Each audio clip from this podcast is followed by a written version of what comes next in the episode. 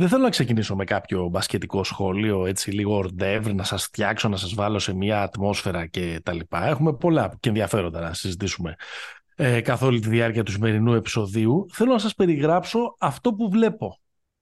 Εσείς δεν έχετε την ευκαιρία, δεν έχετε την τύχη να ρουφάτε το νέκταρ αυτής της εικόνας που έχουμε στην τηλεδιάσκεψη οι δυο μας, αλλά εγώ αυτή τη στιγμή βλέπω, ας πούμε, έναν άνθρωπο να έχει φτιάξει πάρα πολύ προσεκτικά, έχει φτιάξει ένα accidental Wes Anderson κάδρο, κάθεται ακριβώς στη μέση, από πίσω του είναι ένα ανοιχτό παράθυρο, αχνοφαίνεται μία σκεπή, υπάρχει ένας ορίζοντας στον οποίο δει ο ήλιος αυτή τη στιγμή, γιατί είμαστε μεσημέρι Τρίτης, 4η Ιουλίου, χρόνια πολλά αν είστε Αμερικάνοι, Αμερικανόφιλοι ή απλά φαν του Άγγελου Χαριστέα και του Άγγελου Μπασινά. Δει ο ήλιος λοιπόν πίσω του, αυτός καπνίζει ενηγματικά και όλα συνηγορούν ότι σήμερα δεν συνομιλώ μαζί με τον Δημήτρη Καραμάνη, τον έτερο pick and popa, αλλά με κάποιον βαρόνο, μεγαλέμπορο ναρκωτικών, ο οποίος σήμερα είναι μαζί μας από τη χασιέντα του κάπου βαθιά στη ζούγκλα της Κολομβίας, στη Μεξικάνικη επαρχία ή βάλτε τέλος πάντων όποια χώρα της κεντρικής της Λατινικής Αμερικής θέλετε. Αυτά για εισαγωγή. Εδώ στο Μεξικό έχω έρθει να πάρω τον Πινέδα. Εντάξει, δεν έκλεισε αυτό. Εδώ έχω πάει να το φέρω. Α, μάλιστα. Τι γίνεται? Καλά, όλα καλά. Pick and Popa, επεισόδιο 118. Μας ακούτε στους betarades.gr, όπου βρίσκεται όλες τις πληροφορίες, όλα τα προγνωστικά για όσα πρωταθλήματα και όσες διοργανώσεις είναι ζωντανά τώρα που μπαίνουμε σιγά σιγά στο κατά καλό καιρό. Και υποθέτω ότι εκεί ξεχωρίζουν και οι πραγματικοί παίκτες. Έτσι. Αυτοί που παίζουν τώρα Β' Νορβηγίας, φίλε. Εκπέμπουμε φυσικά με την υποστήριξη της Bet365. Bet365.gr μπορείτε να βρίσκετε όλα τα στοιχήματα και τα ειδικά στοιχήματα του καλοκαιριού και να στοιχηματίζετε την θερινή περίοδο. Μας ακούτε φυσικά και στις πλατφόρμες. Κάντε like, κάντε subscribe, να σας έρχεται το επεισόδιο συστημένο κάθε εβδομάδα. Είτε μας ακούτε στο Spotify είτε στα Apple Podcast. Γράφτε καμιά καλή κριτική, κάντε καμιά ερώτηση, βάλτε κανένα σχόλιο, κάντε κανένα share. Γενικώς αυτός είναι ο τρόπος για να μεγαλώνουμε την παρέα και να νικάμε το τέρας του αλγορίθμου. Και φυσικά ακολουθήστε μας και στα social media, σε Facebook και Instagram. Pick and Popa είναι το handle. Παρακολουθούμε τις εξελίξεις, μεταγραφές, σενάρια. Έχουμε κάτσει 20 ώρες έξω από την Αρκέντια και περιμένουμε να τελειώσει το meeting τους Λούκα με τον Μπαρτζόκα και όλα αυτά τα πράγματα τα νόστιμα. Λοιπόν, από πού θέλεις να ξεκινήσουμε? Από το τελευταίο θα ξεκινήσουμε. Θέλω να ξεκινήσουμε λίγο από μερικά σχόλια των φίλων, έτσι να περάσουμε λίγο στα γρήγορα αυτά που μπορεί. Φαντάζομαι πολλά θα τα καλύψουμε και στην πορεία. Mm-hmm. Αλλά τους λέμε και κάθε εβδομάδα να στέλνουν μηνύματα, να μην τα στέλνουν και τσάμπα. Λέει ο Τζον, δεν σας θυμίζει το φετινό καλοκαίρι του Παναθηναϊκού, το καλοκαίρι του 2016 αντίστοιχα, όταν ήρθαν ο James, ο Singleton και ο Rivers? Ναι, με έναν τρόπο ναι. Εγώ θα έλεγα ίσως και το καλοκαίρι του 2015, αλλά ναι, το καλοκαίρι του 2016 που μπήκαν και αρκετά λεφτά μετά από μια τη σεζόν Τζόρτζεβιτς, η οποία έληξε όπως έληξε. Αλλά νομίζω η ουσιαστική διαφορά είναι ότι δεν υπάρχει η εγγύηση και το κέντρο που τότε λεγόταν Δημήτρης Διαμαντίδης. Ναι. Και δεν είχε πατώσει τόσο ο Παναθηναϊκός. Mm-hmm. Και καλάθι. Δηλαδή, ναι, μοιάζει στο, πώς να το πω, το επίπεδο της ενίσχυσης είναι σε αυτή την κλίμακα και η πιθανότητα θα εξελιχθεί και σε αυτή την κλίμακα, αλλά δεν είναι τόσο μεγάλη η απόσταση που έχει να καλύψει η μία βερσιόν του Παναθηναϊκού από την αμέσως προηγούμενη. Ναι. Τότε υπήρχε και ο Διαμαντίδης, υπήρχε και ο Καλάθης. Όχι, κάνω λάθος. Συγγνώμη. Το 16 ο Διαμαντίδης αποσύρθηκε. Στο τέλος του 16 αποσύρθηκε. Ναι, στο τέλος του 16. Mm. Ναι. Με το φοβερό στιγμιότυπο και τώρα οι δυο τους. Ναι. Them Witches List ρωτάει, Kyle Guy σε ελληνική ομάδα θα βλέπατε? Εννοείται. Σε ελληνική ομάδα, σε ομάδα Ευρωλίγκας. Θέλει και ερώτημα. σε ελληνική ομάδα ο Κάιλ Γκάι, άμα ήταν ξέρω εγώ στο Περιστέρι, στο Μπάουκ, στην ΑΕΚ, θα ήταν ο Γκάλης. Πολύ καλές. Από τους τελευταίους πραγματικά μεγάλους σούτερ. Είμαστε τέλος πάντων από τους καλύτερους σούτερ που υπάρχουν αυτή τη στιγμή στα ευρωπαϊκά γήπεδα. Καμιά φωνή, λέει ο Στάδης, να ρίξει ο Ντόκα στο Χιούστον. Θα το συζητήσουμε αρκετά στην πορεία και σταματήσει εκεί. Ευχαριστούμε για τα καλά λόγια τους υπόλοιπους. Εντάξει, δεν ήταν και κουστούμάρα, ρε Κωνσταντίνε, για την εμφάνιση την ημέρα των εκλογών. Εντάξει. Έλα τώρα, εννοείται. Ατσαλάκωτος. Δεν ήταν κουστούμαρα. Λοιπόν, έλα, πάμε. Μας προειδεάζεις ότι κάποια στιγμή θα σκάσει με κουστούμαρα σε κάποιο τέτοιο πάνελ. Ποτέ δεν ξέρεις. Έτσι. Κρατήστε το αυτό. Μπορεί να, όταν θα κληθούμε, να κάνουμε podcast live μέσα από γήπεδο NBA. Καλά, εννοείται. Εντάξει. Εγώ θα σκάσω με φράκο εκεί. Ναι. Λοιπόν, πάμε. Υπόθεση του Λούκα. Αυτό είναι το serial των ημερών. Υπήρχε χθες όλη αυτή η ιστορία με το περίφημο ραντεβού στην Αρκέντια. Παρουσία του μάνατζερ του παίχτη, ο οποίος είναι ο ίδιος με το μάνατζερ του Μπαρτζόκα. Ναι. Παρουσία του Σκινδίνια και των αδερφών Αγγελόπουλου. Δεν βγήκε λευκός καπνός, δεν βγήκε ούτε μαύρος καπνός, γενικώς δεν βγήκε καπνός κανενός χρώματος, καθώς οι δύο πλευρές ούτε τα βρήκαν ούτε χώρισαν. Μάλλον επίκειται και επόμενη συνάντηση, ή τουλάχιστον αυτό είπε ο Σλούκας βγαίνοντας. Δεν ξέρω αν έχεις καταλάβει κάτι διαφορετικό. Νομίζω ότι αυτά είναι τα δεδομένα. Αυτά είναι τα δεδομένα, ναι. Ως ατμόσφαιρα έχω να καταθέσω ένα σχόλιο. Τρελαίνομαι. Μ' αρέσει πάρα πολύ αυτό που συμβαίνει. Και θα μιλήσω ως μασόνος μπασκετικός. Ναι. Μ' αρέσει πάρα πολύ, ρε παιδί μου, που έχει αναδειχθεί ως ένα τόσο κορυφαίο ζήτημα μέσα σε μεταγραφική περίοδο, ποδοσφαιρική, γιαού και τέτοια. Ποια ποδοσφαιρική περίοδο, ρε? Ο καλύτερος παίκτης που έκανε δικό της έναν παίκτη που είχε και πέρυσι. Πολύ καλό, πολύ σπουδαία κίνηση. Ο Παναθηναϊκός έχει πάρει τον Τζούρισιτς και ο Ολυμπιακός το Ρέτσο. Σε για την μεταγραφική περίοδο. Αγόρι μου, αυτό λέω όμως, ότι κυκλοφορούν ονόματα αυτή την περίοδο. Τα ρεπορτάζ πάνε και έρχονται. Έχει αρχίσει και σε χαλάει η διασημότητα του Twitter. Μ' αρέσει πάρα πολύ αυτό. Έχεις αρχίσει και γίνεσαι μπασκετάρχης. Δεν τρέπεσαι. Όχι. Έχεις αρχίσει και σε χαλάει τώρα αυτό το πράγμα. Λέω ότι μ' αρέσει πάρα πολύ αυτό που γίνεται με τον Σλούκα. Δεν ξέρω πού θα καταλήξει. Εμένα μου φαίνεται κάπως κακόγουστο λίγο αυτό. Κακόγουστο, δεν ξέρω να αυτή σωστή τη λέξη. Κοίτα, ήθελα να στο βάλω πριν πεις αυτά τα μασονικά με μια καθυστέρηση 25 χρόνων, 30. Ήθελα να σε ρωτήσω αν η υπόθεση κούρασε ή κουράσαμε στον τρόπο με τον οποίο την αντιμετωπίζουμε. Εγώ είμαι προς το δεύτερο. Δηλαδή όλο αυτό, τα αθλητικά sites, live blogging, περιμένουμε αυτά, όχι ότι δεν έχουν ανταπόκριση, πρέπει να σου πω ότι είναι εξωφρενικά τα νούμερα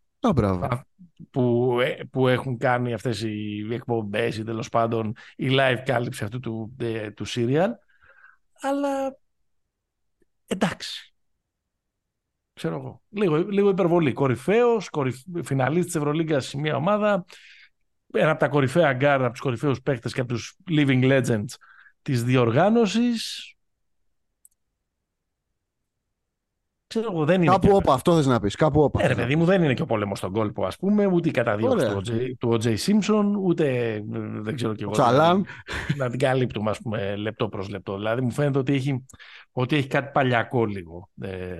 Όλο αυτό. Και δεν είναι ότι οι ίδιες οι πλευρές δηλαδή έχουν κάνει κάτι να μην γίνει και σαπουνόπερα.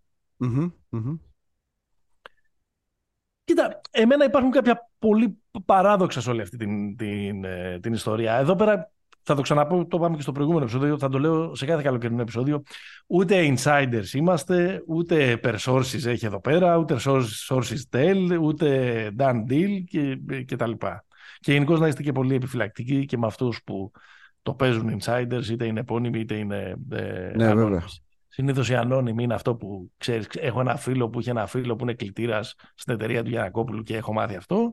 Και συνήθως και οι επώνυμοι insiders είναι κάποιοι που κάνουν. Και ακόμα και στο επίπεδο του NBA, είναι απλά αυτοί που επιλέγουν οι μάνατζερ να διοχετεύσουν την πληροφορία, είτε γιατί είναι κάτι που ισχύει, είτε γιατί θέλουν να πιέσουν τα συμβαλλόμενα μέρη.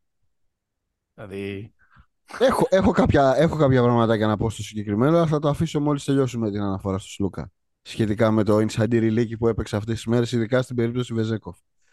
Ναι. Εντάξει, εκεί έγινε, μιλάμε τώρα, μιλήσανε εκεί που εκεί. Τα έχεις αναλύσει και με τα mid-level και στο προηγούμενο. Κοιτάξτε, εμένα, ρε παιδί μου, 2-3 πράγματα που μου φαίνονται παράλογα είναι τα εξής. Μοιάζει να είναι ένα θέμα που δεν θα έπρεπε να προκύψει. Το να ανανεώσει και να κλείσει την καριέρα του Λούκα στον Ολυμπιακό. Έφυγε μια φορά, επέστρεψε, έχει επιστρέψει σε μια ομάδα που είναι, αν όχι κορυφαία, τουλάχιστον κατά τεκμήριο η δεύτερη καλύτερη της Ευρώπης. Τα doubles στην Ελλάδα έρχονται το ένα μετά το άλλο. Υπάρχει καταπληκτικό κλίμα.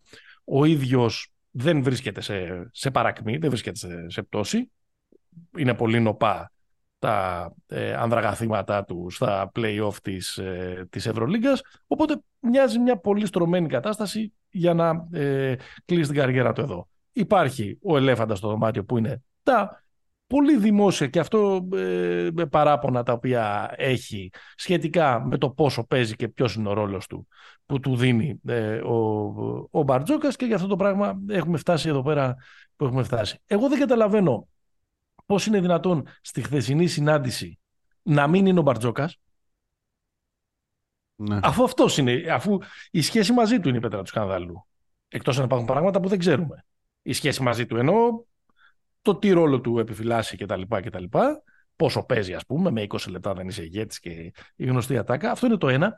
Και το δεύτερο είναι με όλο την εκτίμηση και την αβίαστη συμπάθεια που υπάρχει απέναντι σε έναν καταπληκτικό παίκτη που δεν έχει δώσει και ποτέ κανένα δικαίωμα ότι είναι μυστήριος. Καλός τύπος είναι. Για τον Σλούκα μιλάω. Ναι. Δεν καταλαβαίνω πώς ακριβώς πας σε μια διαπραγμάτευση που το άλλο μέρος είναι μια πάρα πολύ καλή ομάδα, πετυχημένη ομάδα που είναι έτοιμη να ξανά πρωταγωνιστήσει ακόμα και αν έχασε τον Βεζέγκοφ, ειδικά αν πάρει το Μιροτίτς, και να λες εγώ θέλω να παίζω 30 λεπτά. Δηλαδή μου μοιάζει ότι είναι λίγο... μια αξίωση που έχει κάποιος που θεωρεί ότι είναι πάνω από την ομάδα. Δηλαδή είναι ότι υπάρχουν άλλου τύπου ισορροπίες που δεν υφίστανται αυτή τη στιγμή στο Ολυμπιακό. Αυτά τα δύο μου μοιάζουν παράδοξα. Ναι, είναι παράδοξα. Από την άλλη βέβαια, αν κάποιος έχει την απέτηση, αν κάποιος έχει το στάτους που μπορεί να και του δίνει το δικαίωμα να έχει μια τέτοια απέτηση, είναι παίκτας σαν τον Σλούκα. Που μπορεί να σου πει, παιδί μου. Το μεγαλύτερο στάτους αυτή τη στιγμή στον Ολυμπιακό το έχει ο Μπαρτζόκας όμως. Αυτό μένει να αποδειχτεί. Δηλαδή, εδώ που έχει πάει αυτή η συζήτηση, θα υπάρξει, για να μείνει ο Σλούκας, θα υπάρξει κάποιο είδους συμβιβασμός. Αν θεωρήσουμε ότι τα δεδομένα είναι αυτά που έχουν αναφερθεί και δημόσια. Γιατί ούτε ο Μπαρτζόκας, όταν είχε κάνει τη συνέντευξη στο Διαμαντόπουλο, το έκανε dismiss το θέμα. Δεν είπε, ρε παιδί μου, ότι θα έρθει κάποιο στον κόσμο, αλλά είπε πολύ ανοιχτά ότι έχει ένα θέμα ο Κώστας με αυτό, ξέρεις. Και το οποίο είναι και υγιές. Τώρα, εγώ έχω έναν τρόπο σχετικά με το πώς θέλω να το διαχειριστώ για να τον έχω φρέσκο κτλ. Εγώ καταλαβαίνω ότι είναι ένας παίκτης ο οποίος καταλαβαίνει ότι αυτό είναι το τελευταίο του μεγάλο συμβόλαιο. Mm-hmm. Είναι ένας παίκτης ο οποίος τα έχει ζήσει όλα, τα έχει πάρει όλα, είναι στα 33.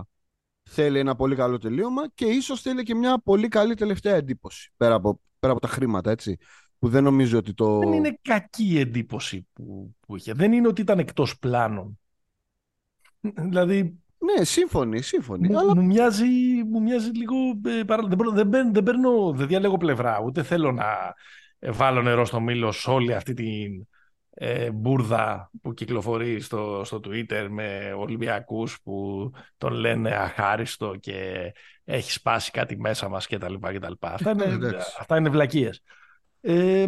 Απλά δεν μπορώ να καταλάβω πώς αυτό το επίπεδο και σε μια στρωμένη και πετυχημένη κατάσταση μπορείς να επιβάλλεις το τι θέλεις. Μπορείς, ρε φίλε, θα σου πω γιατί. Να παίξεις περισσότερο. Η ιστορία του μπάσκετ όλων των ομαδικών αθλημάτων Ωραίο, έχει πάρα πολλές περιπτώσεις αθλητών οι οποίοι μεγαλούργησαν και έκαναν και έδειξαν, οι οποίοι κάποια στιγμή απέτησαν πράγματα για τον εαυτό τους παραπάνω από αυτά που είχαν μέχρι εκείνη τη στιγμή. Εντάξει, είτε είναι σε στάτους, είτε είναι σε λεφτά, και δεν δίστασαν να σπάσουν, ρε παιδί μου, ομάδες, πώς να το πω, πετυχημένες. Να αμφισβητήσουν μια τέτοια συνταγή και να πάνε σε μια άλλη. Όχι μόνο ως πρόκληση, όπως ήταν η περίπτωση Σπανούλη, έτσι, για να το γυρίσω πίσω, αλλά ακόμα, ρε παιδί μου, τι να σου πω, ότι ένας παίκτης ο οποίος αγωνίζεται τόσα χρόνια έχοντας αυτό το στάτους, ότι είναι, πώς να το πω, δεν είναι ποτέ ο Σλούκας. Ο Σλούκας είναι ένας παίκτης, μια πολύ περίπτωση, είναι go-to παίκτης, αλλά δεν ήταν ποτέ, πώς να το πω, θεμέλιο, αρχικό θεμέλιο μιας ομάδας. Δεν ήταν ποτέ ο Σλούκας. Πώς δεν είναι, δεν είναι στον τωρινό Ολυμπιακός θεμέλιο ο Σλούκας. Μα παίζει 20 λεπτά. Αυτό λέω, ότι ο Ολυμπιακός είναι μια πάρα πολύ. Παίζει 20 λεπτά, όπως εξήγησε ο Μπαρτζόκας, γιατί ο σκοπός του είναι να τον έχει φρέσκο, γιατί το 90% των αποφάσεων της ομάδας στα παιχνίδια τα οποία είναι κλειστά τα παίρνει εκείνος. Ναι, το δέχομαι, αλλά ο Σλούκας δεν είναι. Θα ακουστεί λίγο τέτοιο. Για να μην πω ο Σλούκας δεν είναι Ισπανός. Ο Σλούκας δεν είναι Διαμαντίδης. Ο Σλούκας δεν είναι. Τι να σου πω, Μποντιρόγκα. Ο Σλούκας δεν είναι. Καταλαβαίνεις τι λέω, δηλαδή ένας τέτοιο πολύ μέγεθος. Όχι πολύ. Η καριέρα του Σλούκα είναι δομημένη με έναν τρόπο να είναι πάντα ένας τρομερά ηγετικός, τρομερά χρήσιμος, αλλά ποτέ ο αδιαμφισβήτητος νούμερο ένα. Αυτό ίσως. Εγώ νομίζω ότι από όταν πήγε στη Φενέρ αυτό άλλαξε. Ήταν νούμερο ένα στη Φενέρ. Ίσως να μην ήταν ο νούμερο ένα σε στάτους, αλλά ήταν αυτός που έπαιρνε την απόφαση. Συμφωνώ απόλυτα σε αυτό. Τώρα μιλάμε για στάτους. Και εκεί το τελειοποίησε κιόλας αυτό, δίπλα στον Ομπράντοβιτς. Νομίζω ότι γυρίζοντας στον Ολυμπιακό και με δεδομένο ότι δεν μπορούσαμε να φανταστούμε το πόσο θα ξανά βρίσκε τον εαυτό του ο Βεζένκοφ και στο τι θα εξελισσόταν, ναι, είναι ο παίκτης με το μεγαλύτερο στάτους στον Ολυμπιακό. Δεν φαίνεται να το αποδέχεται. Προσπαθώ, καταλαβαίνετε, προσπαθώ να μπω λίγο στη λογική την οποία προσπαθεί να αναπτύξει ο Σλούκας. Αυτό έχει ένα ενδιαφέρον, γιατί όντως, όσο μπορούμε να πούμε τώρα, γιατί κάνουμε κι εμείς τις καφετζούδες τώρα, ναι, όσο ότι μοιάζει κάπως όπως το περιγράφεις εσύ να το έχει στο μυαλό του, αλλά δεν είναι η θέση μου για το Σλούκα είναι αυτή που λες εσύ. Δεν προκύπτει όμως αυτό. Δηλαδή θέλω να πω ότι υπάρχει μια διαχείριση. Περνάνε και 2-3 πράγματα από το μυαλό μου, ξέρω εγώ. 2-3 πράγματα λέω τώρα, το είπα έτσι με πολύ στόμφο. Ενώ ότι μπορεί όλο να μην έχει να κάνει τόσο με τον ποιος είναι ο μέσος όρος λεπτών. Είναι, ρε παιδί μου, στο πώς αυτό το πράγμα έχει επικοινωνηθεί μεταξύ των δύο άνδρων. Ξέρεις, ρε παιδί μου, και ο Μπαρτζόκας δεν είναι ειδικά με το στάτους που είχε αφήσει στον Ολυμπιακό, δεν είναι και ο πιο διπλωματικός, ας πούμε, τύπος. Ναι. Λέω ίσως, αλλά και πάλι τώρα δεν θέλω να πάω σε μια σεναριολογία. Ούτε μου προκύπτει από πουθενά ότι ο Σλούκας δεν έχει προκύψει τα προηγούμενα χρόνια ότι είναι, ξέρεις, κάποιος που στα αποδυτήρια κάνει, δείχνει κτλ. Δεν υπάρχει τέτοιο ποινικό μετρό για τον. Ναι, αλλά μεγάλα παιδιά είναι, δεν είναι δηλαδή τίποτα. Ναι. Και επίσης δεν είναι και αυτή η περίπτωση του aging veteran που αντιμετώπισε ο Μπαρτζόκας με τον Ναβάρο και με τον Σπανούλη. Όχι, όχι. Ο Σλούκας είναι prime ακόμα. Δεν είναι. Ακριβώς. Και ούτε είχε θέματα πέρα από το γόνατο που τον είχε ταλαιπωρήσει. Δεν έχει θέματα τραυματισμών ο Σλούκας.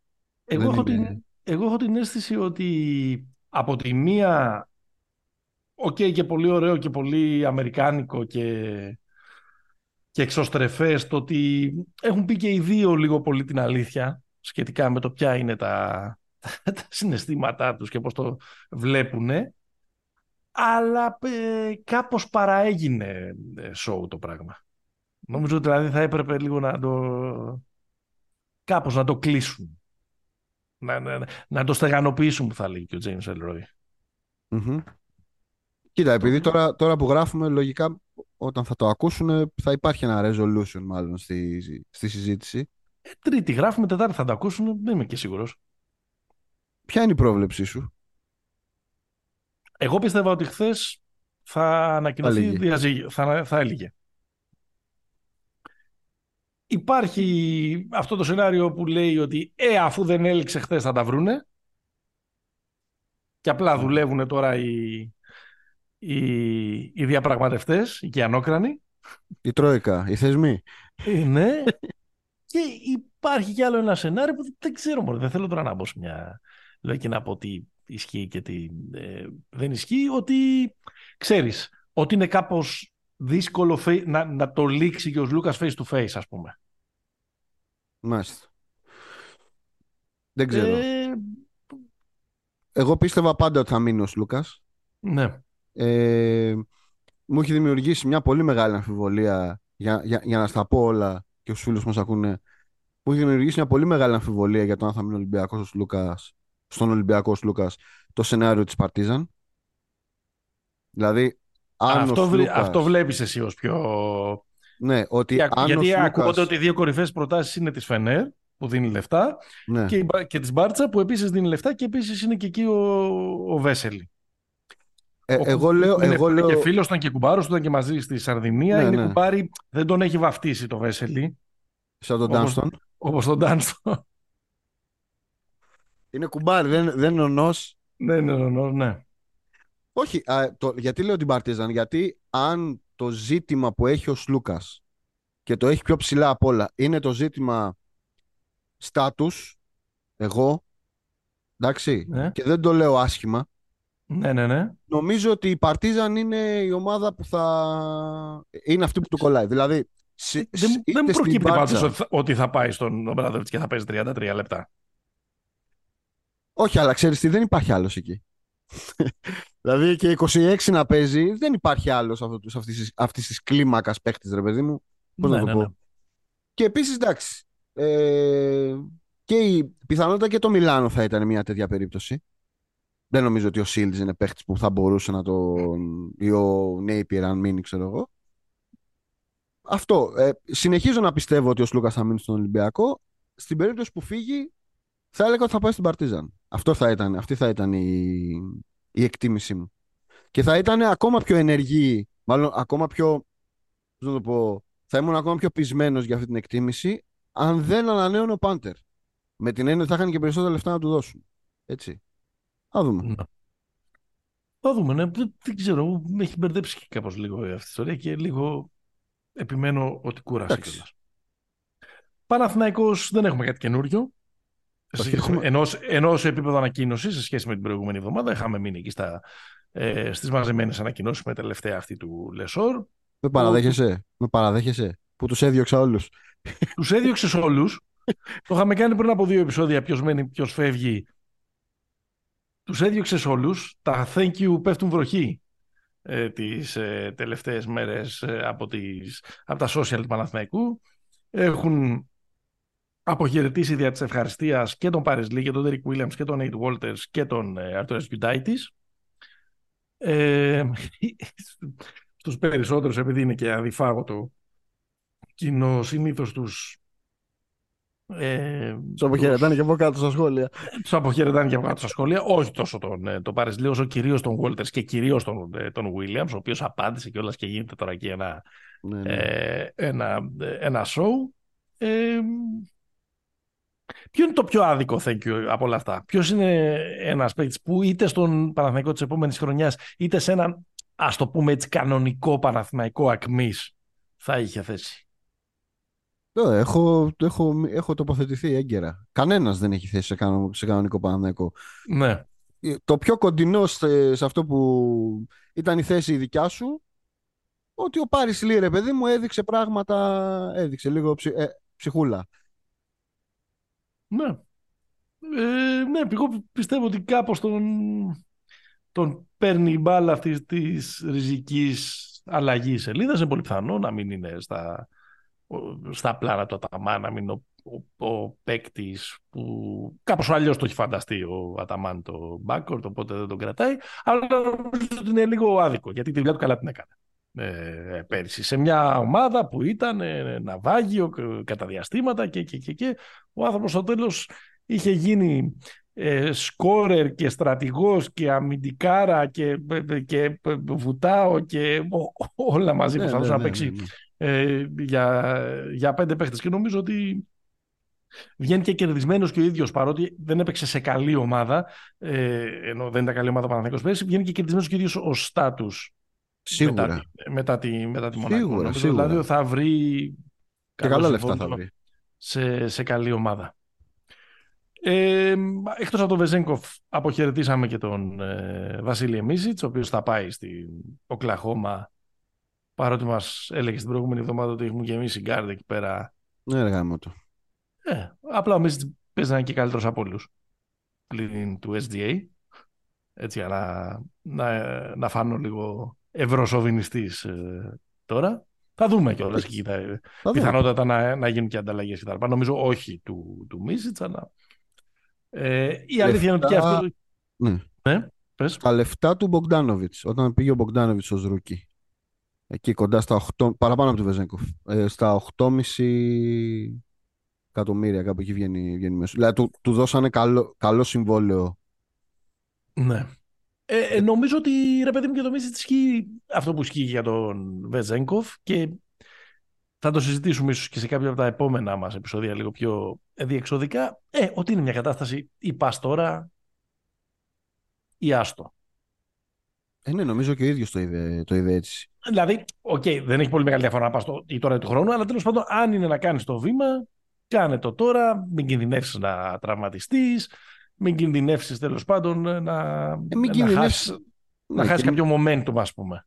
Και μην κινδυνεύσεις να κάνουμε το ζόρι. Δηλαδή, γιατί το έβαλα το θέμα του συμβολέου. Δεν είναι απίθανο, αν ο Μίτσιτς το κράτα για άλλο ένα χρόνο, να του λέγανε ωραία, να ερχόταν το επόμενο καλοκαίρι να του λέγανε ωραία, έλα, αλλά ένα βέτεραν μίνιμουμ έχουμε. Θέλει να έρθεις με 1,5 εκατομμύριο για ένα χρόνο. Δεν είναι καθόλου απίθανο. Δηλαδή, ειδικά αυτή η ομάδα που είναι σε ανάπτυξη κιόλας και δεν ξέρεις τι θα κάνει με τα πίξ της και τι αν θα δίνει τα συμβολέα της.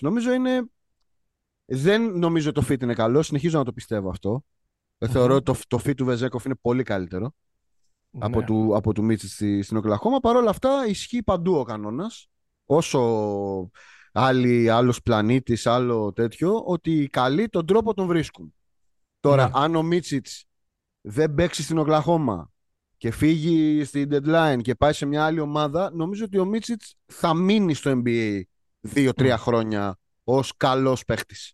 Αυτή είναι η αίσθησή μου. Ναι. Εγώ είμαι πολύ μεγάλος φαν.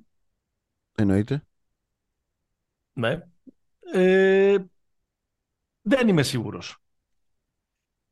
Είναι η ιστορία των τελευταίων πολλών χρόνων. Η βασική ιστορία από την αρχή που πήγαιναν οι Ευρωπαίοι στο NBA, όσο και αν προφανώς το 2023 δεν είναι ίδιο ούτε με το 90, ούτε με το 2000, ούτε με το 2010. Είναι ιστορία από guard σχεδόν θρυλικού στάτους στην Ευρώπη που δεν τα κατάφεραν στην Αμερική. Πολύ διαφορετικές περιπτώσεις ο καθένας, αλλά από τον Ντράζεν στο Σπανούλι και από μέχρι και τον Σάρας, ας πούμε, ή το Διαμαντίδη που δεν πήγε ποτέ. Απλά ξέρεις τι. Με ένα περίεργο τρόπο πάντα είναι λίγο πιο δύσκολο για τους γκάρ. Θες αθλητικότητα, θες διαφορετικός τρόπος του παιχνιδιού, λιγότερο ball hogging σε σχέση με την Ευρώπη, πιο γρήγορος ρυθμός, πολλά μπορείς να πεις. Νομίζω ότι ο Μίτσιτς είναι όπως και ο Βεζένκοφ. Ο Μίτσιτς, επειδή είναι και γκάρ, το βλέπεις παραπάνω, είναι πιο Αμερικάνος, ρε παιδί μου. Δηλαδή είναι παίχτης που και ο τρόπος με τον οποίο έπαιξε, σας τι λένε, ο τρόπος με τον οποίο έπαιξε αυτά τα χρόνια και έκανε το ξεπέταγμα στα χρόνια του Αταμάν στην ΕΦΕΣ, είναι πολύ κοντινό στο στυλ αυτό από τον, ποιο να σου πω τώρα, ας πάρουμε ένα παίχτη που κάνει καλή καριέρα, έτσι, αλλά είναι άλλο πράγμα, από το Ρούμπιο. Δηλαδή ο Ρούμπιο έπαιξε καλά σε ομάδες που έπρεπε να είναι ο νοικοκύρης. Σε ομάδες που χρειάζονταν να κάνει πράγματα άλλα, δεν πήγε. Άλλη επίσης περίπτωση που εκεί μπορώ να τον πάω πολύ κοντά τον Μίσιτς, είναι τα περιβάλλοντα που βρήκε ο Ντράγκιτς για να αναπτυχθεί. Δηλαδή, εντάξει, άμα κάνει την καριέρα που έκανε ο Ντράγκιτς. Καλά, δεν προλαβαίνει να κάνει την καριέρα που έκανε ο Ντράγκιτς, γιατί έχει πάει 20 χρονών ο Ντράγκιτς. Αλλά το να είναι ο Βάσα ένας παίχτης. Εντάξει, είναι και. Δεν τον πήραν και τα χρόνια. Όχι. Αλλά το θέμα είναι ο ίδιος αν θα έχει λίγο τα κουράγια να αντέξει, ρε παιδί μου, ένα εξάμηνο λίγο να του τις πάνε εκεί πέρα. Γιατί και εκεί πέρα ο οργανισμός δεν είναι τίποτα. Δεν έχει κανένα culture που λέμε για κάποιες άλλες ομάδες. Έτσι. Και αν αποκτήσουν, θα το αποκτήσουν στην πορεία. Δεν το έχουν τώρα. Μην ξενερώσει, μην στραβώσει. Τα δούμε. 29 στα 30. Ναι. Και υπάρχει πάντα και η περίπτωση Τζο Ίγκλς, έτσι. Ποιος έφυγε από εδώ. Εξοικολήθηκε κανένας. Γι' αυτό θέλω να πω ότι είναι άλλο πράγμα, ρε παιδί μου, να είσαι ρολίστας εδώ ασήμαντος και να γίνεις ρολίστας εκεί πιο σημαντικός. Σημαντικός, ναι. Σημαντικός, παρά να φύγεις από εδώ βασιλιάς, MVP, και να πρέπει να συμβιβαστείς με έναν, όπως και να το κάνουμε, λιγότερο ρόλο σε μια ομάδα, ας πούμε, που υπάρχει ο SDA. Γι' αυτό με βλέπεις ότι είμαι επιφυλακτικός. Δεν είμαι επιφυλακτικός λόγω ταλέντου. Ναι, είμαι επιφυλακτικός λόγω ρόλου, fit, αθλητικότητας. Εντάξει, αθλητικότητας γιατί. Αθλητικότατος νομίζεις. Εντάξει. Δεν είναι κανένας. Πώς να το πω. Δεν υστερεί. Ας πούμε, ναι, δεν είναι όπως όταν ήταν όταν πήγε ο Σάρας, ας πούμε. Ναι, ο Μπογκντάνοβιτς, ο Μπόγκνταν, όταν πήγε, έτρωγε screen και πάθανε διάσηση. Δηλαδή έδεσε πάρα πολύ. Όχι ο Μπόγιαν, ο Σέρβος. Ναι. Αλλά στην πορεία το βρήκε αυτός και αυτή τη στιγμή το στάτους του είναι μια χαρά. Σε ομάδα που τον ταλαιπωρεί βέβαια και αυτόν τώρα, θα δούμε που θα καταλήξει. Και με αυτόν, ξέρεις, παρότι είναι υπολογίσιμος, παρότι έχει αφήσει το Μάρκ τους όλα αυτά τα χρόνια που παίζει, είναι μονίμως σε μια κουβέντα για trade πάντως. Συνεχώς υπάρχει ένα πιλάτεμα ότι είναι. Ναι, αλλά δεν τον αφήνουν. Τον συζητάνε πάντως. Δίχως γιατί και όχι άδικα. Και καθαρίζει και 18 το χρόνο. Να. Αυτό ας το συζητήσουμε σε ένα επόμενο επεισόδιο, γιατί τέλος πάντων ωραία όλα τα υπόλοιπα, αλλά όλη η ουσία βρίσκεται εκεί πέρα. Πάμε σε ένα break και μετά να πάμε να συζητήσουμε αυτές τις πρώτες μέρες, τα πρώτα 24 ώρα από τότε που άνοιξε η free agency και το τι έχει γίνει. Θέλεις να δημιουργήσεις το δικό σου στοίχημα? Τότε μπορείς να δοκιμάσεις το Bet Builder της Bet365. Ποιος, πότε, ποιο, πόσα. Η απόφαση είναι δική σου. Το στοίχημα είναι δικό σου. Μπορείς να κατεβάσεις την εφαρμογή της Bet365 για να δεις γιατί είναι το αγαπημένο όνομα διαδικτυακού στοιχήματος στον κόσμο. Λοιπόν, πάμε κατευθείαν. Πάμε. Να μιλήσουμε για τους νικητές και τους χαμένους free agency, λέω. Ωραία. Πώς φαίνεται? Έλα, σ' ακούω. Θα μου πεις Lakers, ναι, αυτό. Καλά. Πες στον κόσμο την μπλούζα φοράω. Φοράς μπλούζα Celtics. Πριν στην περιγραφή που έκανα στην εισαγωγή, ξέχασα να το αναφέρω. Και αυτό ταιριάζει ακόμα περισσότερο με το σενάριο, γιατί πιθανότατα είσαι και high όσο κάνουμε το επεισόδιο. Λοιπόν, για πάμε. Θέλω να ξεκινήσω από τον νικητή της free agency.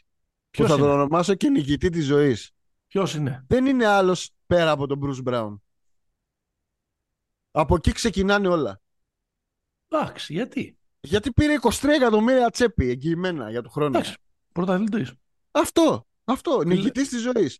Φυλάκια. Πόσο ότι ήταν, 70 για 3? Όχι, 45 για 2, αλλά εγγυημένα τα 22,5, τα πρώτα. Εγώ θέλω να δώσω τα σπέκια. Έχω την εντύπωση από ένα συμβόλαιο που είχε 20 για 3. 6 εκατομμύρια πήρε την τελευταία χρονιά. Ναι, αυτό σου λέει. Είχε ένα συμβόλαιο 20 για 3. Είχε πάρει σε όλη του την καριέρα 15 εκατομμύρια. Εντάξει. Επειδή θα πούμε πάρα πολλά ποσά από εδώ και στο εξής, θα μιλάμε συνέχεια με νούμερα. Σε μίζερος, ρε. Για τον άνθρωπο χαίρομαι. Όχι, άλλο θέλω να πω ότι Υπάρχουν και πιο υπερβολικά νούμερα, κατά τη γνώμη μου, που έχουν ήδη. Δεν μιλάω. Εγώ δεν λέω υπερβολές. Εγώ χάρηκα για τον Bruce Brown. Μοιραστεί φέτος. Από την άλλη, ξέρεις, όταν είσαι πρωταθλητής και όταν είσαι και factor. Βέβαια. Στους πρωταθλητές, έχοντας κάνει πολύ καλούς τελικούς, έχοντας βρει τη θέση σου κτλ. Τώρα αν ταξίζεις αυτά ή δεν ταξίζεις, αν θα είσαι ο ίδιος παίχτης μακριά από τον Γιόκιτς, δεν μας νοιάζει αυτό. Σε μια κατάσταση, ας πούμε, που βρίσκεται σε ανάπτυξη και εντάξει, είναι εύκολο να είναι όχι εύκολο. Εύκολο να πεις ότι follow the money και ξέρω εγώ, το 99,9% των ανθρώπων, εμάς συμπεριλαμβανομένων φυσικά, μάλλον αυτό θα έκανε. Από την άλλη, φεύγεις από μια στρωμένη υπόθεση και πηγαίνεις σε κάτι που είναι στο ψάξιμο. Αλλά είναι τέτοια η διαφορά στα χρήματα που είναι μη συζήτηση αυτή. Βέβαια μπορεί να σου επηρεάσει το μεθεπόμενο συμβόλαιο, αλλά μέχρι τότε. Μέχρι τότε τα έχεις καθαρίσει. Ναι, τα έχεις φάει κιόλας. Έτσι. Τα έχεις δαγκώσει. Λοιπόν, winners. Κοίταξε, πέρα από την πλάκα, να μιλήσουμε για τους Lakers. Οι Lakers μοιάζουν, δηλαδή, αυτό το παράπονο που κάνω εγώ κάθε χρόνο στα play-off, που λέω πώς το έχετε κάνει και τις πάει κιόλας και σε μερικούς που μας ακούνε, που έχουμε κάνει το NBA, στο NBA το έχουν κάνει μπάσκετ των 7 και των 8 παιχτών, σαν να είμαστε στη δεκαετία του 80 ή σαν να είναι προπονητής ο Κώστας Μίσας. Ναι. Λοιπόν, οι Λέκες φτιάχνουν ξαφνικά ένα πάρα πολύ γεμάτο ρόστερ. Πολύ κατανομημένο, ήδη έχει ξεκινήσει αυτό από τον Φεβρουάριο. Αλλά προσθέτοντας τον Τόριν Πρινς, προσθέτοντας τον Γκέιμπ Βίνσεντ, ανανεώνοντας τον Όστιν Ρίβς, αρχίζουν και βαθαίνουν αρκετά. Κατσιμούρα, Ντιάντζελο, Τζάκσον Χέιζ. Το Jackson Hayes, αυτόν προσπαθούσα να θυμηθώ τόση ώρα. Αυτόν που βαράει σκύλους, τον ηλίθιο. Λοιπόν, είναι ένα ρόστερ γεμάτο πολύ. Όχι με πρωτοκλασσά τους παίχτες, αλλά με παίχτες που μοιάζει να υπάρχει ένα κουτάκι για να έρθουν να το γεμίσουν και αυτοί να είναι ικανοί να το κάνουν. Χωρίς να τους ζητείτε να κάνουν περισσότερα από αυτά που είναι ικανοί. Αρκετά καλά δομημένο ρόστερ για να είναι, ξέρω εγώ, το δεύτερο φαβορί στη Δύση. Στα power rankings της Δύσης να είναι δεύτερη ή τρίτη. Δεύτερο δύσκολα. Γιατί? Γιατί νούμερο ένα. Κάτσε ρε παιδί μου τους Σάνς. Εντάξει, πώς το λένε, με τα δεδομένα που έχουμε τώρα... δεν έχουμε κανένα δεδομένο τώρα για τους Σάνς. Το ταλέντο που έχουν να παρουσιάσουν στο παρκέ. Ταλέντο είχαν και φέτος και ο κύριος Γιόκιτς τους είπε καλώς τα παιδιά. Εντάξει, δεν είναι το ίδιο το ταλέντο τώρα, περίμενε. Εντάξει, έχουν βάλει μπιλ, εντάξει. Κάτσε να το δούμε πώς θα λειτουργήσει. Δεν λέω ότι θα είναι χάλια, ότι θα είναι παλτά, αλλά τώρα και αυτή η συλλογή με τους Bates, Diop και όλους αυτούς που μαζεύουν. Καθαρά πήρανε, γιατί. Να, ας πούμε, αυτό δεν μου μοιάζει. Μου μοιάζει τον Lakers, μου μοιάζει πολύ πιο ισορροπημένο, ρε παιδί μου, σαν ρόστερ. Προφανώς στους Lakers, ωραία όλα αυτά, όλα εξαρτώνται από την κατάσταση που θα είναι οι δύο κορυφαίοι. Σύμφωνα. Ο LeBron που ετοιμάζεται για την 21η του σεζόν και ο Davis που έχει χάσει όλα αυτά τα πολλά παιχνίδια της τελευταίας σεζόν. Η καλή εντύπωση για τους Lakers είναι ότι αυτοί που παίξανε καλά ο υποστηρικτικός μηχανισμός έμεινε. Δηλαδή έφυγε... Όχι μόνο έμεινε, ενισχύθηκε. Ο Lonnie Walker. Έφυγε ο Lonnie, έφυγε ο Shredder και ο Beasley. Μπράβο. Ο Shredder που πήγε? Το Ρόντο. 26 εκατομμύρια 2 χρόνια. Μια χαρά. Έμεινε ο D'Angelo, ο αγαπημένος σου. Ναι. Νομίζω είναι καλή... προσθήκη, δηλαδή ο Vincent αυτή τη στιγμή νομίζω είναι καλύτερος παίκτης του Shredder. Εντάξει. Και από τον Τίλο. Πιο χρήσιμος. Και από τον Τίλο, ναι. Πιο χρήσιμος. Δίπλα σε LeBron και AD. Παίζει και στις δύο πλευρές. Αυτό είναι ένα πολύ βασικό για τη χρησιμότητα ενός παίκτη. Εντάξει. Και προέρχεται και από play-off τρομερά. Νομίζω είναι το κλειδί της υπόθεσης ήταν η παραμονή του Reeves, έτσι όπως πήγε η σεζόν πέρσι. Μας απέδειξε ο Χατσιμούρα ότι άξιζε να μείνει στα play-off. Υπάρχει εκεί πέρα άλλη μια καβάτζα. 3,5 καλά παιχνίδια για τον Χατσιμούρα και μας τα απέδειξε. Τέλος πάντων. Πώς τα απέδειξε. Πόσα πρέπει να κάνει στα play-off, 40. Λοιπόν, δεν ξέρω εγώ. Γιατί ο Γκέιμ Βίνσε πόσα καλά παιχνίδια έκανε στα play-off. Έκανε 6. Έκανε πολλά. Ωραία. Ο Γκέιμ Βίνσε πήρε παιχνίδια. Τέλος πάντων. Εντάξει, δεν είναι εκεί το. Έχει το Vanderbilt. Δηλαδή οι Lakers αυτή τη στιγμή είναι πάρα πολύ γεμάτοι και θα πω. Σε όλα τα ζητούμενα του παιχνιδιού. Σε ένα πράγμα παραμένει ακόμα το πρόβλημα. Σε ένα πράγμα. Δεν έχουν ακόμα. Δηλαδή, αν περνάμε και τον Gordon, ναι, κλείναμε και αυτή την πολύ σημαντική κρυμότητα που είναι στο shoot. Έτσι, γιατί ο Gordon, ο Gordon πήγε στο Phoenix. Στο Phoenix. Όχι, είναι πάρα πολύ καλό το. Είναι πάρα πολύ καλή δουλειά του αναμορφωτή Πελίνκα. Τιμή και δόξα. Σήκω Τζέρι για να δεις. Τώρα είναι αναμορφωτής, Αναμορφωτής. Καλά είμαστε. Νομίζω εύκολα τους κατατάσσουμε στους νικητές, τους Lakers. Ναι. Κοίταξε, υπάρχουν δύο περιπτώσεις που είναι τα serial αυτής της στιγμής, που επειδή δεν ξέρουμε την έκβασή τους, δεν ξέρουμε ποιοι είναι winners και ποιοι είναι losers στις υποθέσεις, και μιλάω για τις υποθέσεις του Lillard και του Harden. Ο Lillard, μετά από όλο αυτό το πιλάτεμα που έχουμε φάει τα τελευταία χρόνια, ζήτησε επισήμως ανταλλαγή, όχι με τραγουδάκια να παίζουν στο background τον βίντεο του στο Instagram, αλλά πήγε στο Portland και τους είπε: παιδιά, θέλω να φύγω, πιστός, σημαία στρατιώτης, αλλά θέλω να φύγω. Και βασικά κάπως τους λέει ότι στείλτε με και στο Μαϊάμι. Ναι, και του λένε αυτοί, σιγά μισε, όπου γουστάρουμε θα σε στείλουμε.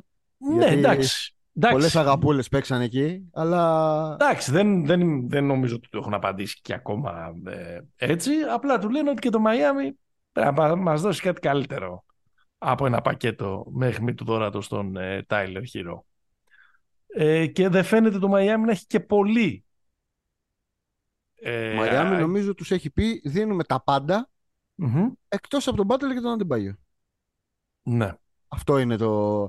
Αυτή είναι η βάση συζήτησης. Και ο Ντάνκαν Ρόμπινσον και ο μεγάλος Χάιμε Χάκες που έβγαλε μάτια χτες στο Summer League. Μπράβο.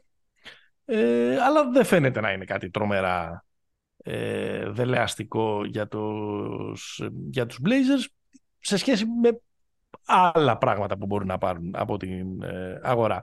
Τώρα εδώ πέρα, εντάξει, υπάρχει ένα.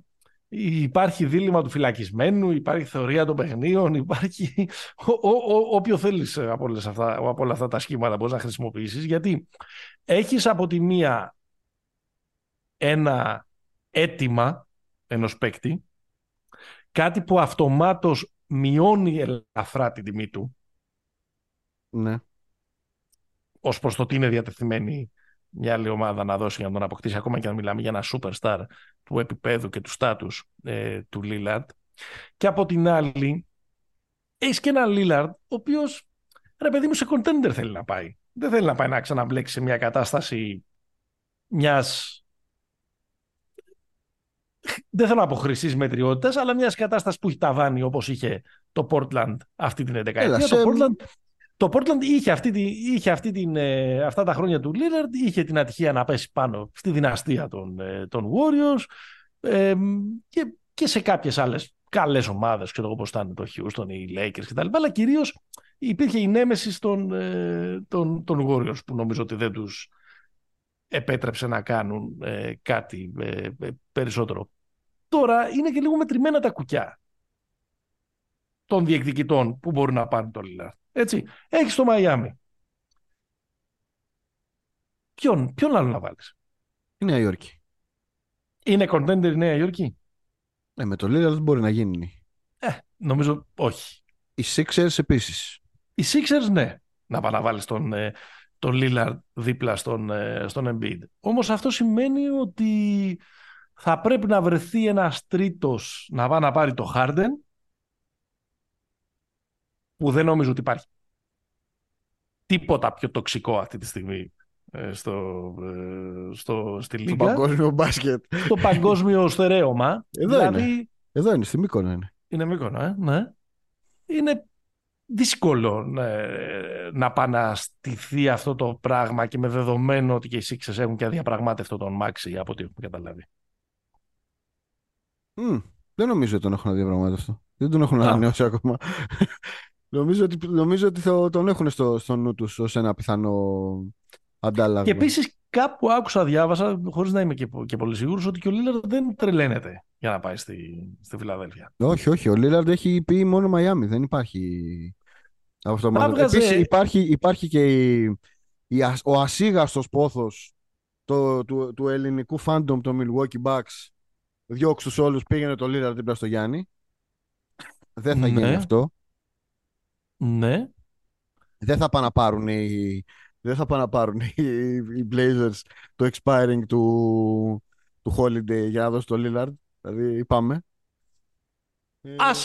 Asset, αλλά δεν νομίζω. Αλλά μου φαίνεται δύσκολο. Asset για να δώσουν. Έχουν οι Celtics. Οι Celtics δεν νομίζω, κλείσανε τώρα. Το Jaylen Brown. Δεν υπάρχει περίπτωση. Και εγώ το βλέπω πολύ δύσκολο. Αυτό ξέρεις, θα έβγαζε κάποιο νόημα να ξέρεις, να υπογράψει το Max και να φύγει. Και κάπως εκεί τελειώνει η κουβέντα.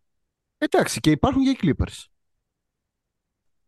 Εννοώ, υπάρχουν στη συζήτηση ως μια ομάδα με δύο πολύ μεγάλα συμβόλαια που ματσάρουν μια πιθανή αξία του. Μάλλον, όχι μια πιθανή, την αξία του Lillard σε λεφτά.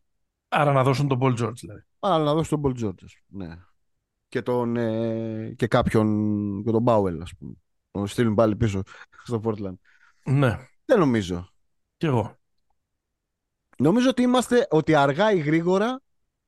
Εντάξει, έχουν ακουστεί και άλλες ομάδες, αλλά θέλω να μείνουμε στους contenders. Για τους καλούς λέμε, ναι. Τα πιο πιστευτά, τα πιο βάσιμα, τουλάχιστον στη θεωρία, μοιάζουν το Μαϊάμι που υπάρχει καπνός και μένα να δούμε αν θα γίνει φωτιά. Και ξέρεις και το Μαϊάμι, ωραία όλα αυτά που συζητάμε για τη hit culture, αλλά Max Strus τα λέμε, Gabe Vincent τα λέμε. Ναι. Έχουμε αδειάσει τα πάντα. Μπράβο, για να πάμε να ξαναφτιάξουμε super team. Μπράβο.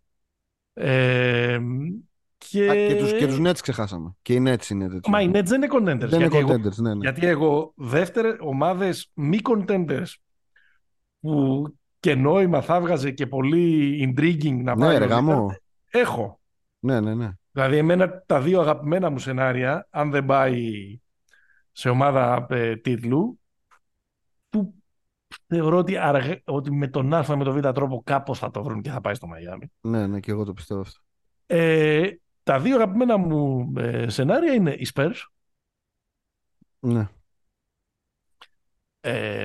Όπου ξέρεις, να δώσουν full χώρο με picks και τα λοιπά για το rebuilding του Portland και ενδεχομένως και τον Keldon. Ή θα μου άρεσε πάρα πολύ να πάω να δω μια εκολαπτώμενη super team που όμως δεν ταιριάζει με το timeline του Dame, είναι αλήθεια, το Orlando. Μικρή αγορά βέβαια. Εντάξει, μικρή αγορά. Αλλά αυτό το Dame, Paolo και Franz θα ήταν υπέροχο. Ναι. Και έχουν να δώσουν, ρε παιδί μου, assets. Έχουν και τον Τικεφούλτ και τον Τζέιλεν Σάγκς. Παναγιά στα μάτια έχουν τώρα. Έχουν τους δύο ρούκι τους φετινούς κτλ. Δηλαδή νομίζω ότι με έναν τρόπο θα μπορούσε να γίνει. Εμένα αυτά τα δύο είναι τα αγαπημένα μου. Τώρα, στο Brooklyn σίγουρα μεγάλη αγορά και εκεί υπάρχει τρόπος να γίνει μάλλον υπάρχει τρόπος να γίνει η ανταλλαγή. Αλλά ξέρω εγώ πόσο διαφορετικό θα είναι για τον Dame να πάει να παίξει, ας πούμε, με τον Bridges, ας πούμε, και τον Cam Johnson. Ναι, και πιθανόν όταν γίνει το trade δεν θα υπάρχει Cam Johnson. Δεν θα υπάρχει Cam Johnson, λες εσύ.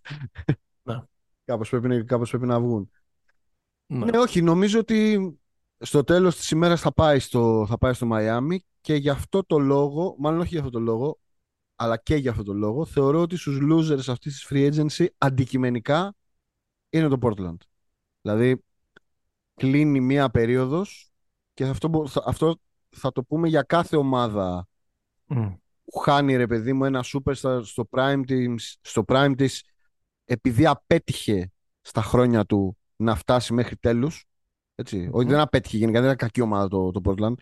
Την ξέρεις τη θέση μου ότι εγώ δεν είμαι με αυτό το ότι ring culture, ότι άμα δεν πήγε μέχρι τέλους είσαι αποτυχημένος. Εντάξει. Νομίζω ότι το Portland Είναι κακές μέρες για το πρωτάθλημα. Όποιο deal... να δούμε πώς θα καταλήξει. Γιατί άμα γίνει... Ναι ρε, αλλά χάνει το Λίλαντ. Αν γίνει το Φιλαδέλφια, μπορεί να γίνει, δηλαδή να εμπλακεί και τρίτη ομάδα, μπορεί να γίνει κάτι τρελό εκεί πέρα. Εντάξει, να δούμε πώς θα καταλήξει για να βγάλουμε συμπέρασμα. Μοιάζει πάντως να έπρεπε να έχουν διαβεί τον Ρουβίκονα νωρίτερα. Για να μην τον χάσουν σε μικρότερη τιμή της αξίας του. Θέλω να ψάξω τώρα έτσι, για να κλείσουμε τη Lillard συζήτηση, αν υπάρχει άλλος παίχτης που στην καριέρα του, αν υποθέσουμε ότι θα πάει στο Μαϊάμι και θα μείνει εκεί για τέτοιο, έχει παίξει φορώντας μόνο ένα χρωματικό συνδυασμό, χωρίς να παίξει μόνο σε μία ομάδα. Έτσι, για να κάψω λίγο μυαλά. Μπορεί να παίζει Bulls. Και επίσης για το Μαϊάμι, καλά ναι. Και επίσης για το Μαϊάμι, θέλω να πω ότι δεν θυμάμαι, ήταν το προηγούμενο ή το προπροηγούμενο επεισόδιο που κορόιδευες, ας πούμε, τη ματσίλα του Ντέιμ δίπλα στο Τζιμ Μπάτλερ και αυτά, και θα το παίζουν και... Θα αγαπάω, ναι, την κοροϊδεύω τη ματσίλα αυτή. Πάντα την κοροϊδεύεις, απλά αυτός που φωτογραφίζεται κάνοντας μούσκουλα στη μέση της θάλασσας, με γκόμενες δίπλα του και με πάρα πολύ στενά μαγιό για να τονίζουν τις αρετές του. Μπράβο, αυτή τη λέξη ψάχνω. Για ποιον μιλάς? Είναι άλλος. Ποιος? Το Λεμπρόν, τις φωτογραφίες που είναι από κάτι. Ρε, άσε μας τώρα. Το Λεμπρόν καταρχάς είναι μετροσέξουαλ και δεν τρεπόμαστε γι' αυτό. Μάλιστα. Έτσι. Γιατί σας έχουμε πάει 20 χρόνια προσκυνάτε. Λοιπόν, ωραία. Σε παρακαλώ. Banana boat, δεν θυμάσαι? Υπάρχει μια δομική αντίφαση στο κατηγορό την ματσίλα. Είναι μετροσέξουαλ και έτσι σας πάμε 20 χρόνια. Εντάξει, ισχύει αυτό. Το βλέπω. Την είδα την αντίφαση. Ναι. Okay, ωραία. Έλα, πάμε στο Harden τώρα. Πάμε, ναι. Πριν δούμε τα σενάρια. Ναι. Ποιος έχει αδικήσει, ποιον πιστεύεις σε αυτήν την ιστορία? Πιστεύεις ότι ο Harden, όχι έχει αδικήσει, γιατί είναι πολύ μικρό το ρήμα, έχει πάρει στο λαιμό του και τους Sixers, οι οποίοι έχουν γίνει η τρίτη ομάδα μέσα σε 3 χρόνια από την οποία ζητάει ανταλλαγή, ή οι Sixers δεν τήρησαν αυτό που μάλλον του υποσχέθηκαν όταν έκανε λίγο πίσω για να υπογράψουν τον BJ Tucker? Δεν πιστεύω ότι οι Sixers του έκαναν... πώς να το πω... Πάντως κάτι έγινε εκεί πέρα με οι Sixers του έκαναν μια... με την υπογραφή του BJ Tucker κάτι έγινε, γιατί στερήθηκαν και τον draft pick τους, δηλαδή... Κάτι, έκανε έρευνα το επίσημη του NBA, ας πούμε, και έβαλε και ποινή. Ναι. Και η ιστορία του BJ Tucker συνδέεται με του Harden. Και επίσης το βασικό είναι ότι έχασε 15 εκατομμύρια από το συμβόλαιο ο Harden. Οπότε αν του έχουν κάνει την ιστορία οι Sixers, τότε ίσως είναι εκείνη η φορά που ο Harden γίνεται τοξικός και μπορούμε λίγο να τον δικαιολογήσουμε. Ναι, ίσως, δεν το καταλαβαίνω. Θα σου πω την αλήθεια. Την αλήθεια. Εγώ δεν καταλαβαίνω γιατί μπαίνουν σε αυτήν την ιστορία οι Sixers. Τι εννοείς? Εννοώ ότι θα μπορούσαν να κρατήσουν τον Harden. Αυτό εννοώ. Μα ο τύπος πήρε την οψιόν και είπε κάντε με trade. Παίρνω την οψιόν στα 35. Ναι. Κάντε με trade για να πάω να πληρωθώ αλλού. Προφανώς κάπου διαφώνησε τώρα με την οικοδόμηση των επόμενων βημάτων, έτσι. Δεν νομίζω. Νομίζω ότι είναι καθαρά... λεφτά, καθαρά. Νομίζω.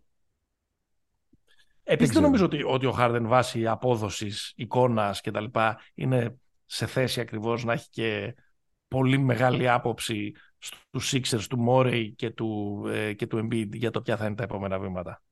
Ναι, αλλά τι διαθέσιμο υπάρχει για να αντικαταστήσουν τον Harden? Αυτή είναι η ερώτηση πάντα. Δηλαδή, τις μαγκές σε έναν franchise παίχτη, να το πω έτσι, οι ομάδες, τις κάνουν έχοντας και ένα plan B. Γιατί τώρα, αν χάσει το Harden, και δεν πάρεις τίποτα αξιόλογο στη θέση του. Έχω ένα... Θα ξενερώσει τον Embiid στο τέλος, αυτό θέλω να πω. Δεν νομίζω ότι ο Embiid είναι και τρομερά χαρούμενος που δίπλα του έχει αυτόν τον τιτάνα, τον play-off, James Harden. Καλά, εντάξει, δεν είναι ότι μας έβγαλε τα μάτια στα play-off ο Embiid και τον κύριο Harden. Ο ένας τιτάνας μιλάει τον άλλον. Απλά η δική του ομάδα, αυτός είναι ο MVP. Συμφωνώ. Πιο μεγάλη απογοήτευση ήταν ο Embiid στα φετινά play-off από ότι ήταν ο... εντάξει, ο Harden πήρε και ένα μάτς μόνος του, δεν κατάλαβα. Δύο. Σωστό, δύο σαραντάρες. Μη σου πω 2,5. Αυτή η λέρα του Μπάιας Χάρις που μένει πάντα σαν τις κατσάρες. Να σου πω κάτι, εγώ αυτό το συμπαθώ. Και εγώ το συμπαθώ, είναι και ωραίο, είναι και καλός τύπος. Ξέρεις ποια είναι η πλάκα με τον Μπάιας Χάρις. Και είναι και τίμιος, ρε παιδί μου. Δηλαδή, πια υπάρχουν πολλά περισσότερα εξωφρενικά συμβόλαια από το δικό του. Ναι, αλλά και πάλι δεν είναι καλό συμβόλαιο του Μπάιας Χάρις. Είναι αυτό που λέμε. Περιμένετε, ρε παιδί μου, 3 χρόνια, θα είναι καλό συμβόλαιο. Όχι, παραμένει κακό το συμβόλαιο του Μπάιας Χάρις. Εντάξει. Κοίταξε. Ο συνήθως με το Harden έχει και επιλογές. Δεν θέλει τώρα ο Harden να πηγαίνει σε δευτεράτζες. Θέλει... Δεν βγήκε το Houston σαν πιθανός προσδορισμός της αρεσκίας του. Νομίζω ότι οι 3 που διέρευσαν είναι ότι θα ήθελε το Μαϊάμι, αλλά θα ήθελα πολύ να το δω εκεί πέρα με Σπέλστρα και Πατράιλι και Butler. Θα ήθελε τη Νέα Υόρκη, γιατί ποιος δεν θέλει τη Νέα Υόρκη, αλλά δεν μου μοιάζει πολύ συμβατός με αυτό που είναι οι Knicks σήμερα. Και υπάρχουν και οι Clippers που πάντα λένε ναι σε όλους. Είναι οι 2 πιο ασύμβατες ομάδες για το Harden. Ακριβώς. Και υπάρχουν και οι Clippers που πάντα λένε ναι. Γιατί όταν είσαι φτωχός συγγενής, πάντα ναι λες. Λοιπόν, φαντασμένος. Εντάξει. Λοιπόν, πόσο ακούγεται το οι Clippers παίρνουν τον James Harden και τον PJ Tucker και οι Sixers τους αντικαθιστούν με τον Terrence Mann, τον Norman Powell, τον Robert Covington, τον Nicolas Batum και πικ, ας πούμε, πρώτου γύρου το 28 και το 30. Άρα, η πεντάδα είναι Westbrook, Harden, George, Leonard, Zubac. Για 3η φορά στην καριέρα τους μαζί, Westbrook και Harden. X-Lax. Οκλαχόμα, Χιούστον. Πάντα δεν λειτουργούσε, αλλά... εντάξει, στο Χιούστον λειτουργήσε για ένα τρίμηνο. Έλα τώρα, εντάξει. Στην Οκλαχόμα λειτουργήσε που ήταν 15 χρόνων ο καθένας. Εκεί ήταν εκτός παίκτης ο Harden, ναι. Το έχεις μετρήσει αυτό, το έχεις διηγήσει, βγαίνει. Δεν το κάνει, δεν είμαι εγώ καλός αυτά, ξέρεις, το έχω δει να γράφεται. Βγαίνει, ναι, είναι, λογιστικά είναι μετρημένο. Η απάντηση είναι όχι. Όχι από ποια πλευρά? Από την πλευρά του δίκιου. Από την πλευρά των Clippers, λέω εγώ. Οι Sixers θα έλεγαν με τα 2 χέρια. Δεν είναι κακό για τους Sixers. Μια χαρά είναι, depth όλο. Αλλά και εργαλεία.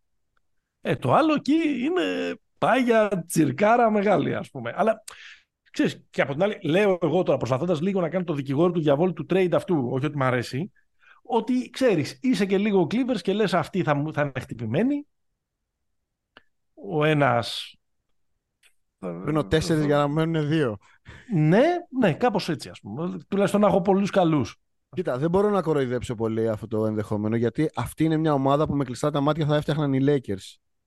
Με κλειστά τα μάτια θα την έφτιαχναν αυτήν την ομάδα οι Lakers. Ναι, μωρέ, γιατί έχει να κάνει, γιατί μιλάμε για το Los Angeles, μιλάμε για την εμπορική. Όχι, μιλάω, ρε παιδί μου, ότι στις μεγάλες αγορές παίζουν και άλλα πράγματα ρόλο, ρε παιδί μου, στο πώς. Εντάξει, αυτό δεν είναι απλά μεγάλη αγορά, αυτό τώρα είναι λούσα. Δεν είναι... Ναι, θέλω να πω ότι δεν είναι μόνο η χημεία και τα fit και όλα αυτά. Κοίτα, εγώ έχω ψηθεί πάρα πολύ, μιλώντας με τον φίλο μου τον Μάνο από το Shake & Bake, έχω ψηθεί πάρα πολύ να πάει στους Bulls ο Harden. Πάρα πολύ. Δεν ξέρω αν μπορεί να γίνει.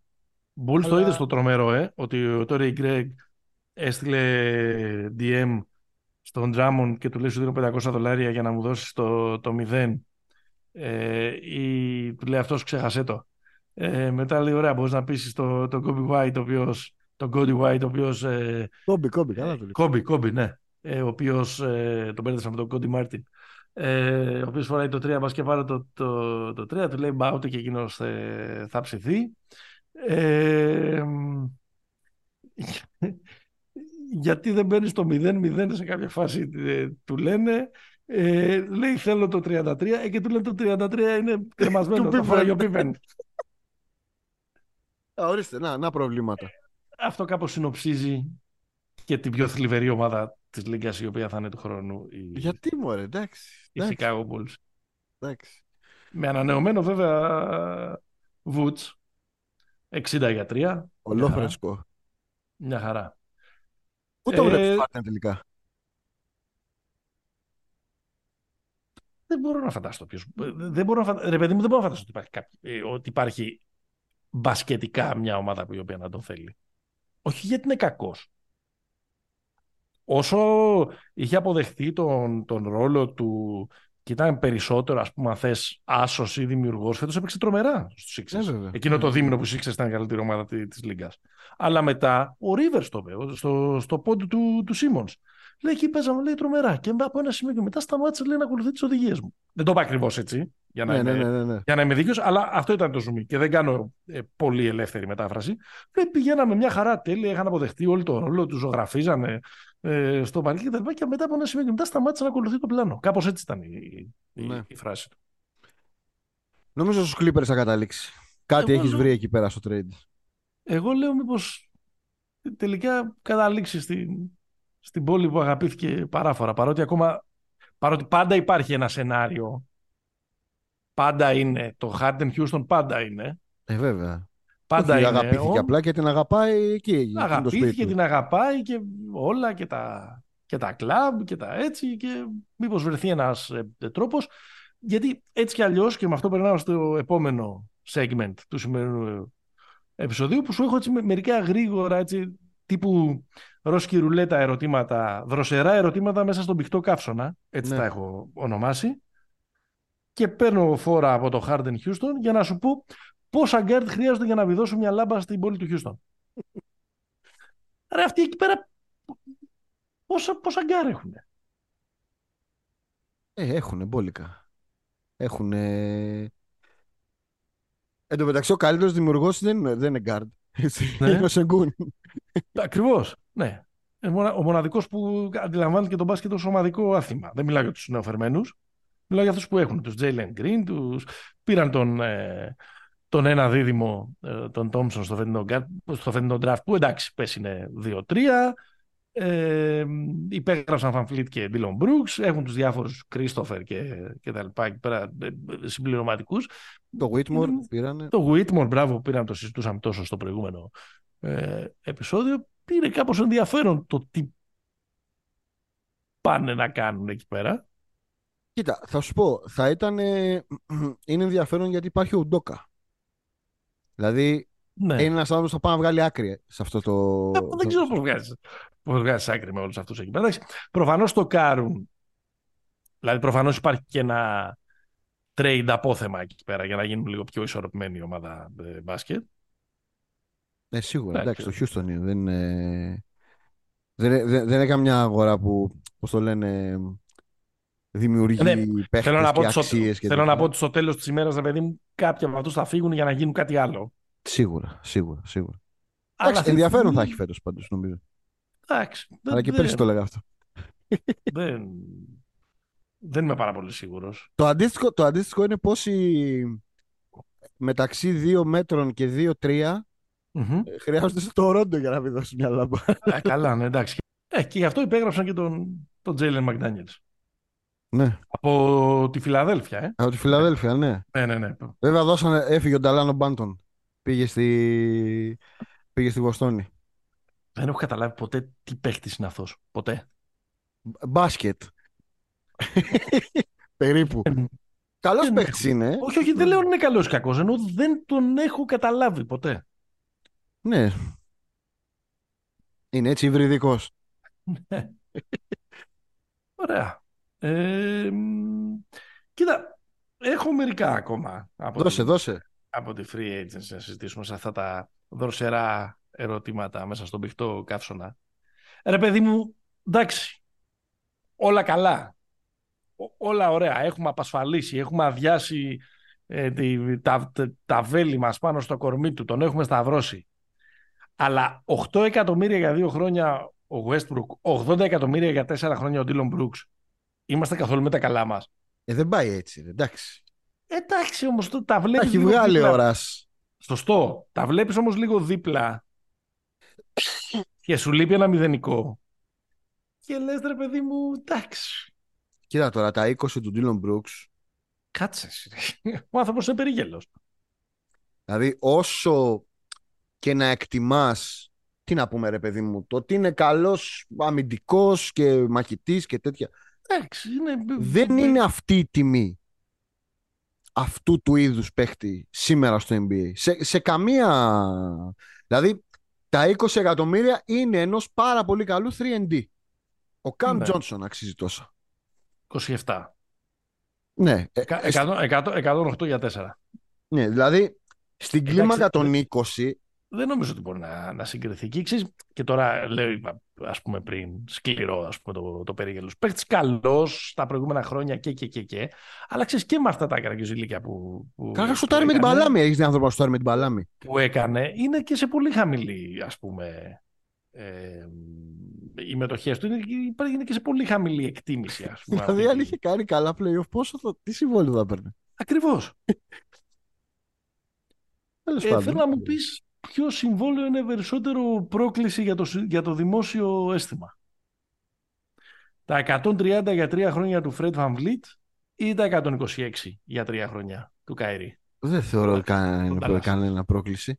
Λοιπόν, εγώ θεωρώ ότι και τα δύο είναι εξωφρενικά. Γιατί αυτά είναι τα λεφτά που πρέπει να πάρουν. Καταρχάς ο Kyrie πρέπει να πάρει αυτά τα λεφτά. Του Kyrie αυτά είναι τα λεφτά που αντανακλούν την αξία.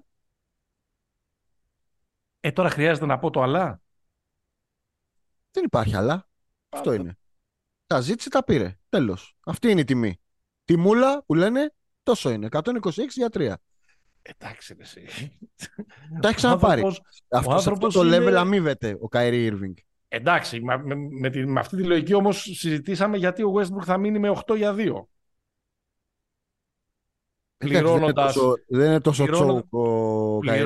Πληρώνοντας μια μετοχή η οποία πέφτει και να έχεις γίνει τοξικός και να έχει φτάσει, ας πούμε, όλη η λίγκα να προσπαθεί να ανακαλύψει, να εφεύρει μια καινούργια θέση μπάσκετ για να χωρέσει τον Westbrook. Mm-hmm. Έτσι και ο άλλος όπου έχει πάει έχει αφήσει πίσω του συντρίμια. Δηλαδή είπαμε, τον συμπαθούμε, τον αγαπάμε, τον στηρίζαμε ακόμα και τις εποχές που έλεγε τις τρέλες και έβλεπε δράκους, αλλά δεν ξέρω, μου μοιάζει αδιανόητο να επιβραβεύεται με τόσα πολλά λεφτά. Δεν μιλάω παικτικά, δεν μιλάω σαν αξία. Όλος ο μπελάς που κουβαλάει μαζί του αυτός ο τύπος. Κοίταξε, το αλλά που αναφέρεις και όλο το μπελάκι αυτά, αντανακλάται μόνο στα χρόνια. Δηλαδή, στα 3 χρόνια. Στα 3 χρόνια. Δηλαδή, αυτό είναι το κάτω όριο της διαπραγμάτευσης για τον Kyrie. Εντάξει, αυτό που κέρδισε τον Dallas είναι ότι δεν του έδωσε το Max στα χρόνια. Του VanVleet τώρα, αν με πιέσεις, θα σου πω ότι είναι πιο κοντά στο πρόκληση, με την έννοια ότι δεν τα έχει αποδείξει. Των 40+ εκατομμυρίων ο VanVleet είναι τιμιότατος, συμπαθέστατος, από undrafted στα 130 και καλοφάγωτα και μπράβο του, αλλά το καλύτερο πράγμα που έχει κάνει στην καριέρα του είναι να είναι ο 4ος καλύτερος παίκτης στους Raptors που πήραν το πρωτάθλημα το 2019 επί τη χτύπηση ο Durant. Εντάξει, και πέτσωσε και τους Bucks στην προηγούμενη γύρω. Ναι ρε παιδί μου, okay. Και μετά... Και μετά ήταν συνεπής σε μια ομάδα που μπαίνεις στα πλέον. Συνεπέστατο 40 ρε, δεν κατάλαβα ρε, 40. Από την τσέπη σου τα παίρνουνε, 40. Όχι, πολύ μου αρέσει που την έκανες αυτή την ερώτηση. Θα σου πω γιατί. Ναι, εγώ δεν γουστάρω καθόλου αυτή την κουβέντα με τα λεφτά. Έλα μωρέ που παίρνετε τόσα και κάνετε αυτά και ξέρεις, με τον τρόπο με τον οποίο γίνεται στην Ευρώπη και δει στην Ελλάδα. Όπου αν κάποιος πάρει τον μπάγκ, ας πούμε, στην Ελλάδα, το βάζουμε αυτομάτως στο στόχαστρο και τον έχουμε πρώτο υποψήφιο για σύνδρομο Βίντρα Μάνταλ. Ναι. Ωραία. Στα Αμερική όμως, επειδή υπάρχει το salary cap, δεν μπορεί να μην τα μετράς τα λεφτά. Περίμενε για να σε γυρίσω στην προηγούμενη συζήτηση. Αυτά τα λεφτά λοιπόν έπρεπε να τα δώσουν κάπου. Το Houston. Έπρεπε να τα δώσεις κάπου. Εντάξει. Να τα δώσεις στο Harden ή στο Van Vliet.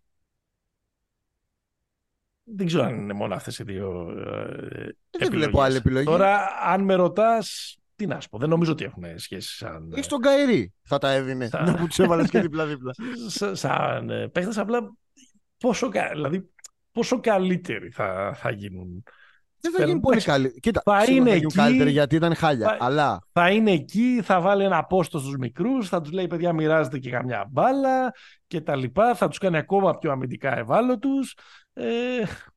Κοίταξε. Αμυντικά ακόμα πιο ευάλωτους για να μιλάμε και σωστά. Τα λεφτά που παίρνουν κάποιοι παίχτες στο NBA είναι και πότε είναι free agents. Δηλαδή, ο Van Vliet του χρόνου δεν θα έβρισκε αυτά τα λεφτά, όπως και ο Μπράνσον.